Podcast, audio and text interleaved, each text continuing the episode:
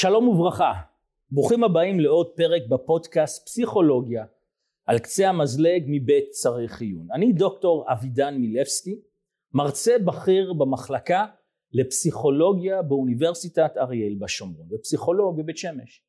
היום נדבר על יחסי אחים בילדות ומה הורים יכולים לעשות להפחית מריבות וליצור יחסים טובים בין אחים. כשאני נמצא הרבה פעמים במצבים שאני במעלית או בטיסה, קורה לי די הרבה פעמים ומישהו שואל אותי מה אני עושה. אני אומר להם שאני פסיכולוג, אני גם uh, מרצה באוניברסיטה ואני חוקר יחסי אחים. קרה לי הרבה הרבה פעמים בטיסות, במעליות, שאנשים שואלים אותי, או oh, כן אתה חוקר יחסי אחים? הילדים שלי רבים כל הזמן. מה אני יכול לעשות להפחית את המריבות? וזה תוך עשרים שניות אני צריך לענות להם. זה בהחלט לא תשובה של עשרים שניות. אנחנו עשינו מחקר לפני כמה שנים כשעדיין הייתי בארצות הברית ושאלנו הורים מה הדבר הכי מלחיץ בתור הורים והתשובה הראשונה שקיבלנו, קיבלנו סדרה של תשובות, הדבר הראשון ש, שהורים אמרו לנו זה שהילדים שלי רבים אין לי מושג מה לעשות. אז אנחנו נדבר פה היום על מה המחקר בדינמיקה משפחתית וביחסי אחים אומרים על איך אנחנו יכולים להפחית את המריבות אצל הילדים שלנו בבית וגם ליצור קשרים יותר טובים בין האחים, אוקיי? אז קודם כל, למה זה אפילו בעיה מריבות? פה ושם אני שומע מהורים, אוקיי, big deal, הילדים שלי רבים כל הזמן, אז מה? אחים רבים, גם אני רבתי עם האח שלי ואני בסדר גמור, למה זה בעייתי? אני אגיד לכם בדיוק למה זה בעייתי. קודם כל זה בעייתי וזה גם מוריד לנו איזשהו דבר מצוין שיכול להיות אם יש להם יחס טוב. קודם כל למה זה בעיה? אז יש כמה וכמה מחקרים שמראים שבריונות אצל אחים יכול להיות הרסני באותו מידה לבריונות בבית ספר ולפעמים אפילו יותר. עכשיו כולם יודעים שבריונות בבית ספר זה דבר גרוע מאוד וזה גורם להרבה בעיות לילדים בהווה ובעתיד. מחקרים מראים שבריונות בין אחים יכול להיות דומה מבחינה ההרס שבדבר בדיוק כמו מה שקורה בבית ספר אפילו יותר. למה? כי בריונות אצל אחים זה כל הזמן. בבית, בסופי שבוע, בשבתות, בערבים, בחופשות, תמיד האח נמצא שם ותמיד הוא מתנהג ומתעלל בי זה יכול לגרום להרבה הרבה בעיות בעתיד ואכן מחקרים מראים לנו שילדים שחווים בריונות והתעללות מאחים בבית זה גורם להם בעיות בעתיד מבחינת בריאות הנפש, גורם להם בעיות מבחינה חברתית. הרבה מהבעיות שאנחנו רואים בעתיד נגרם מאחד מהמרכיבים שגורם לזה זה מריבות שקורים בבית. אז זה כן כדאי לנסות לחשוב על איך אנחנו מפחיתים את המריבות בבית. זה א', אבל יש יותר מזה, זה לא רק סור מרע, זה גם עשה טוב. אנחנו יודעים שאם אנחנו בתור הורים, מחקרים מראים לנו שאם אנחנו בתור הורים עושים את הדברים הנכונים בבית ועוזרים לילדים ליצור קשר חזק בין האחים, זה בעצם מתנה לכל החיים שלהם. אני אסביר לכם למה. קודם כל אנחנו יודעים שיחסי אחים זה היחס הכי ארוך שיש לנו. תחשבו על כל היחסים שלנו. יחסים עם בן או בת זוג, בעל ואישה, יחסים עם חברים, יחסים עם הורים, ילדים, כמה שנים היחסים האלה, כמה, כמה זמן היחסים האלה קורים? 40, 50, 60 שנה, אם אנחנו uh, ברי מזל, כמה זמן, כמה שנים יכול להימשך יחס בין אחים? 80-90 שנה. זה היחס הכי ארוך שיש לנו. מבחינה סטטיסטית או, ש... סטטיסטית, או שאנחנו נולדים לתוך יחסי אחים, כי כבר יש לי אח מבוגר, או תוך שנה שנתיים, בתרבויות שונות זה קצת שונה, אבל בתרבות שלנו, תוך שנה שנתיים האח שלי ייוולד. אז יהיה לי אח או מיד כשאני נולד, או תוך שנה שנתיים יהיה לי אח, ועכשיו אנחנו חיים בתוך ה-80 וה-90, יחסי אחים יכולים להיות 80-90 שנה, זה א', עוד דבר שאנחנו יודעים. מחקרים מראים לנו שילדים עם יחסים טובים עם אחים שלהם, כשאני אומר אחים הכוונה גם אחים וגם אחיות נכון? ילדים עם יחסים טובים עם אחים שלהם יש להם יתרונות רגשיים, קוגנטיביים וחברתיים לאורך כל החיים. אני אתן לכם כמה דוגמאות. מחקרים מראים שילדים שיש להם יחס טוב עם אחים שלהם מצליחים יותר בבית, בבית ספר, יש להם יותר uh, בגרות מבחינת הרגשות שלהם, יש להם יותר אינטליגנציה רגשית, גם מבחינה חברתית הם מצליחים הרבה יותר. יש הרבה הרבה דברים שאנחנו מקבלים מיחסי אחים בגיל ההתבגרות.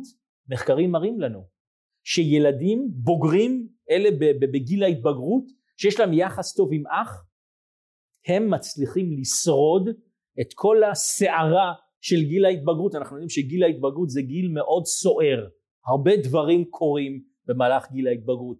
מחקרים מראים לנו שבני נוער עם יחסים טובים עם אחים שורדים את התקופה בצורה יותר, בצורה יותר רגועה. גם מצליחים בלימודים יותר מבחינה חברתית. כל ההתנהגויות המסוכנות שאנחנו רואים הרבה פעמים בגיל ההתבגרות זה יורד זה פחות. לבני נוער עם יחסים טובים עם אחים שלהם. אז יחס טוב עם אח נותן לנו הרבה וגם כשאנחנו מבוגרים אנחנו יודעים על כמה וכמה מחקרים שמראים שמבוגרים מתמודדים עם מצבי לחץ דברים גדולים למשל גירושים או בעיות בעבודה מצבי לחץ שמבוגרים מתמודדים איתם מחקרים מראים לנו שמבוגרים עם יחסי אחים טובים קשר טוב עם אח עוזר לנו להתמודד עם כל המצבים המלחיצים האלה אז כמו שאני אומר לתת לילדים שלנו יחסים טובים עם אחים זה מתנה לאורך כל החיים. לפני כמה חודשים הייתי בארצות הברית ונתתי הרצאה בנושא הזה של יחסי האחים ואחרי ההרצאה ניגש אליי מבוגר בגיל 60-70 אולי ואומר לי שכבר 20 שנה הוא כבר לא מדבר עם אח שלו. מתי? מאז שאבא שלו נפטר היה איזושהי בעיה אחר כך עם הצוואה ועם הכספים וכולי 20 שנה לא מדבר עם אח שלו זה איום ונורא. יכול להיות מצב שאחרי מוות של אבא ואימא היחסי אחים יכולים להיות הדבר הכי הכי מרגיעים וזה יכול להיות צמיחה כל כך נפלאה במהלך בזמן כל כך קשה אחרי פטירה של אבא ואימא אבל פה ההפך קרה. הם לא דיברו אחד עם השני מאז הלוויה עשרים שנה. לעומת זאת בהרצאה אחרת שנתתי ניגשת אל האישה ואומרת לי אחרי שדיברתי על יחסי אחים והיא אומרת לי ש אימא שלהם, היא הייתה אחת מארבע אחיות, אימא שלהם נפטרה לפני כמה חודשים. והיה להם יחס נפלא לפני, כבר בילדות היה להם יחס נפלא, וכל השנים היה להם יחס נפלא. ואימא שהם מאוד מאוד אהבו נפטרה, ועכשיו הם היו צריכים ללכת לבית של אימא ולנקות את כל הבית ולמכור את הבית, איזה דבר כל כך קשה לעשות. אבל הם אמרו, מה שהם עשו כל יום רביעי בערב, הם היו נפגשים בבית של אימא שותים כוס קפה יחד ומדברים על אימא וצוחקים ובוכים כל הזיכרונות מאימא ואז אחרי שתיית קפה הם היו הולכים לחדר חדר בתוך הבית ומנקים את החדר ומחליטים מה מוכרים ומה משאירים וככה היא אמרה לי זה עזר להם להתמודד עם מצב כל כך קשה בגלל שהיה להם יחס כל כך נפלא בין האחיות שלהם. אז אנחנו רואים פה שיחסי אחים טובים קשר חזק עם האחים יכולים לעזור לנו בתור ילדים, בתור בני נוער, בתור מבוגרים. מחקרים מראים אפילו שזקנים מתמודדים עם הזדקנות בצורה יותר מוצלחת לאלה שיש להם יחס טוב עם אח. אז אם אנחנו בתור הורים מצליחים לתת לילדים שלנו יחס טוב, זה ייתן להם מתנה לאורך כל החיים. אבל עכשיו אתם כנראה חושבים, זה לא אנחנו שבאמת ההורים הם לא הם מי שמחליט איזה סוג יחס, יש כל מיני דברים חיצוניים שמשפיעים על איזה סוג קשר יהיה בין אחים. התשובה היא לא לגמרי. נכון, יש מחקרים שמראים שאחיות יותר קרובות לעומת שתי אחים. כן, ויש מחקרים שמראים שלמשל במשפחות מרובות ילדים לפעמים יש הרבה סכסוכים בגלל שיש הרבה מריבות, בגלל שיש איזשהו המריבות לגבי התשומת לב מההורים. או יש גם מחקרים שמראים לנו שאולי כשאנחנו מדברים על uh, um, הגילאים של הילדים למשל אז אם יש פער מאוד גדול בין הילדים אז יש פחות סכסוכים אבל אם יש פער קטן נכון כל הדברים האלה משפיעים קצת על כל הנושא הזה של יחסי אחים. אבל מחקרים מראים לנו שמה שהרבה הרבה יותר קשור ליחס שיש בין אחים זה מה שההורים עושים בבית כשהילדים צעירים. יש דברים שהורים יכולים לעשות ליצור קשר הרבה הרבה יותר חזק בין הילדים.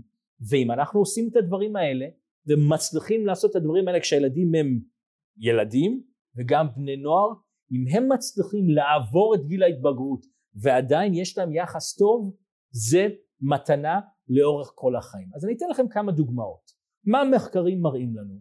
משפיעים על יחסי אחים. אני אתן לכם גם דברים עקיפים שהורים יכולים לעשות וגם דברים יותר ישירים. קודם כל אנחנו יודעים ממחקרים יש לנו צוות באוניברסיטה גם בארצות הברית באוניברסיטה עשינו הרבה מחקרים בנושא הזה. יש גם צוות בהולנד שעושה מחקרים בנושא באוסטרליה יש קבוצה.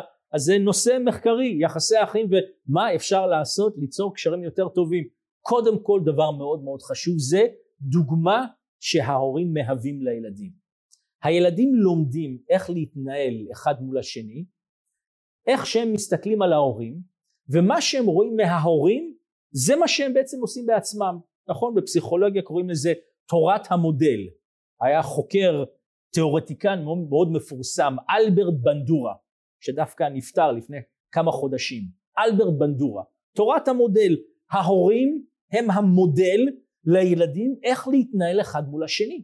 ואם ההורים, אם הילדים רואים שההורים אומרים בוקר טוב בצורה נעימה ומחייכים וכשיש מריבות הם יודעים איך לא לריב ולא שזה לא יצא מפרופורציות ולדבר בצורה מכבדת. כל הדברים שהילדים רואים מהדרך שבה ההורים מתנהלים אחד מול השני זה מה שהילדים יעשו בעצמם כשהם מתנהלים מול האחים שלהם. אז מאוד מאוד חשוב לחשוב מה אתם איזה דוגמה אתם מהווים לילדים שלכם כלפי אחד עם השני? אם אנחנו עושים דברים נכונים מהווים דוגמה טובה זה מה שהילדים יעשו. דבר נוסף וקשור לזה זה חום בבית. אם יש תחושה בבית של חום וקרבה ואהבה ועושים דברים נעימים ביחד וחופשות ביחד וארוחות מסביב לשולחן ביחד וארוחות שבת ועם תחושה טובה אם יש אווירה של חום וקרבה בבית זה מחלחל לכל המשפחה. אז אם יש תחושה טובה בבית זה גם משפיע על יחסי האחים. אחד מהדברים שאני הרבה פעמים ממליץ להורים לתת את התחושה הטובה הזאת בבית.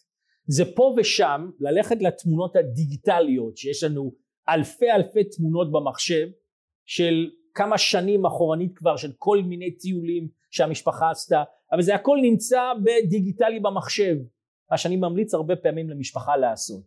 וזה מעודד את התחושה של החום והקרבה.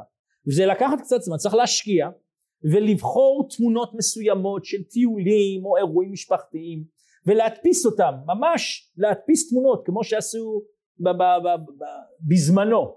ולהכניס את זה לאלבום כמו שסבתא הייתה עושה ולשים את האלבום בסלון. וכשהילדים פותחים את זה קודם כל זה דבר חדש כי מי מחזיק תמונות היום בידיים? אבל זה דבר נפלא לעשות. ואם ילדים פותחים את זה והאח שלו יושב לידו וואו אתה זוכר שהלכנו לגולן או אתה זוכר הלכנו לנגב ומדברים על זה ומדברים על התחושה ומדברים על איזה כיף זה היה. זה נותן לילדים תחושה של וואו עשינו דברים ביחד זהות קולקטיבית. אנחנו עושים דברים ביחד אנחנו נהנים יחד אנחנו משפחה שנהנים. זה גורם לתחושה של חום קרבה תחושה טובה בבית. דברים קטנים כאלה יש כל מיני דברים. אם אנחנו קצת יצירתיים לחשוב איך אנחנו נותנים את התחושה הטובה הזאת בבית.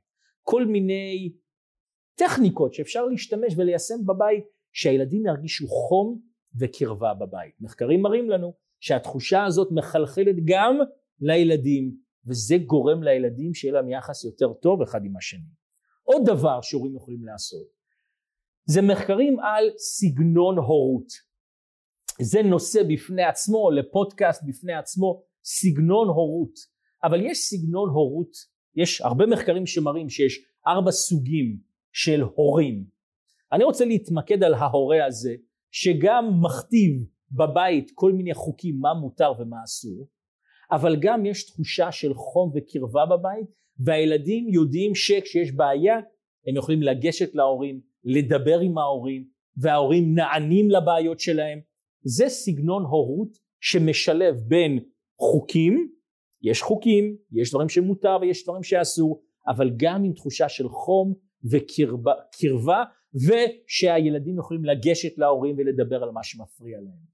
הסגנון הזה מחקרים מראים לנו שהורים שמיישמים את הסגנון הזה שמחבר בין שני הדברים האלה. הילדים שגדלים בבית כזה בעתיד היחס והקשר שיש להם עם האחים שלהם הרבה הרבה יותר חזק והרבה יותר חם מאשר ילדים שגדלים בבתים שמשתמש, שמשתמשים בסגנונות אחרים. סגנון שיותר מקפיד על החוקים ופחות חום וקרבה. או הרבה חום וקרבה אבל אין כללים בבית או בתים שאין את שתיהם החיבור הכי בריא לא רק by the way כשזה מגיע ליחסי אחים יש מחקרים שמראים שזה טוב בכל מיני תחומים לחבר ולשלב הורות עם חוקים בריאים בבית ויש דברים שמותר ויש דברים שאסור יחד עם תחושה שמתי שיש בעיה לילדים יש להם למי לפנות. אלו דברים שהורים יכולים לעשות בבית כדי להשפיע על הקשר שיש בין אחים. עכשיו בואו נדבר על כמה נקודות אחרונות, יותר דברים ישירים שמדברים על איך ההורה מתמודד עם האחים בעצמם. אז קודם כל מאוד מאוד חשוב, וזה נושא די די מתפתח במחקרים על יחסי אחים, זה הנושא של העדפה הורית. בואו נדבר שנייה על העדפה הורית, נכון? אם אני מעדיף ילד אחד מילד אחר בבית, אוקיי? מחקרים מראים, מחקרים שעשו אפילו עם מבוגרים, שמבוגרים זוכרים כשהם היו ילדים שאבא אהב את אח שלי יותר ממני, או אמא העדיפה אותו יותר ממני. העדפה הורית זה נושא טעון מאוד, וזה קורה לצערנו הרבה פעמים בבתים, כי יש מצבים שקורים, או יש כל מיני זמנים מסוימים אצל משפחה, שאולי אנחנו קצת מרגישים יותר קרבה אל ילד אחד לעומת הילד האחר, אנחנו צריכים מאוד מאוד מאוד להיות זהירים, שהילדים לא יתפסו את זה, שהילדים לא ישמעו למשל משפטים כמו למה אתה לא כמו אח שלך, זה המשפט הכי הכי פוגעני והכי הכי בעייתי. למה אתה לא יכול להתנהג בכיתה כמו שאחותך התנהגה בכיתה? או למה אתה לא יכול לעזור בבית כמו שאחותך עוזרת? כל ההשוואות האלה זה בעצם גורם לתחושה של העדפה הורית. אמא מעדיפה אותה מעליי והתחושה הזאת שאם אמא אוהבת אותך יותר ממני אני עכשיו יש לי בעיה איתך עם האחות שלי. או אם אבא אוהב אותך יותר ממה שאוהב אותי אז יש לי עכשיו בעיה איתך עם אח שלי. העדפה הורית צריכים מאוד מאוד להיזהר. אבל מה שקורה הרבה פעמים שהורים בגלל שהם יודעים שהעדפה הורית זה בעייתי אז מה הם עושים? יש הרבה פעמים תגובת נגד והם כל כך בלחץ כל פעם שילד אומר משהו שאח שלי קיבל יותר ממני או אחותי קיבלה יותר ממני הורים נכנסים לכזה לחץ. לא נכון אל תגיד דבר כזה. אם אנחנו נלחצים זה קצת מראה לילדים שאולי יש משהו בזה. אז לא צריך להילחץ. כשילד אומר הוא קיבל יותר או היא קיבלה יותר בוא נפתח שיח פתוח בנושא אולי הוא קיבל ילקוט חדש בתחילת השנה בגלל שהוא השלו היה קרוע לגמרי ושלך לא. לא להילחץ מזה. ואנחנו נלחצים ממשפטים כאלה מהילדים זה רק מראה להם וואו עליתי פה על משהו. לא להילחץ לדבר עם הילדים לפתוח את השיחה לגבי העדפה הורית למה הוא קיבל ואתה לא לפעמים אתה מקבל והוא לא. לא להילחץ מדו שיח במשפחה לגבי איך ההורים מנסים שלכל אחד יהיה את מה שהוא צריך עוד נקודה אחרונה בהקשר לדרך, לדרך שבה הורים יכולים להשפיע על היחס שיש בין אחים וזו השאלה הכי גדולה שאני מקבל שאני אומר לאנשים שאני חוקר יחסי אחים וזה מה לעשות כשילדים רבים. מה לעשות כשהילדים בבית רבים, איך אני מתערב? זה נושא מחקר בפני עצמו. מה הדרך הנכונה להתערב כשילדים רבים? אז אני אתן לכם כמה נקודות, ממש על קצה המזלג, כמה נקודות שמחקרים מראים לנו לגבי השאלה הגדולה הזאת, איך להתערב. מחקרים מראים לנו שבגדול הורים נוקטים אחד משלוש שיטות כשזה מגיע להתערבות, אוקיי? ילדים רבים, ילד בן שש, ילד בן שמונה, רבים. יש הורה, יש סוג של הורים שלא מתערב, שירביצו, שיהרגו אחד את השני, אני לא מתערב, אין, אין, אני לא רוצה, לא רוצה להיות חלק מזה. שיריבו זה בסדר, ילדים רבים, גם אני רבתי, זה הסגנון של אני לא מתערב. זה סגנון אחד. עוד סגנון זה ההורים שנכנסים לתמונה ונותנים עונש. ילדים רבים, אני מיד נכנס לחדר, מה אתם רבים? יאללה, אתה תשב פה בפינה הזאת ואתה תלך לחדר שלך ואל תדברו אחד עם השני עד שאחרי שתגמרו תיכון. מפרידים, עונש, זה הדרך השנייה. ואז יש דרך שלישית. הדרך השלישית זה להיכנס לחדר ולעזור לילדים עם הסכסוך. לנסות לעזור לילדים אחד שיבין את הצד של השני. למה הוא עשה את זה? למה אתה עשית? מה יכלת לעשות משהו אחר? לא לשאול מי התחיל, כי זה אף פעם לא נותן לנו את התשובה האמיתית.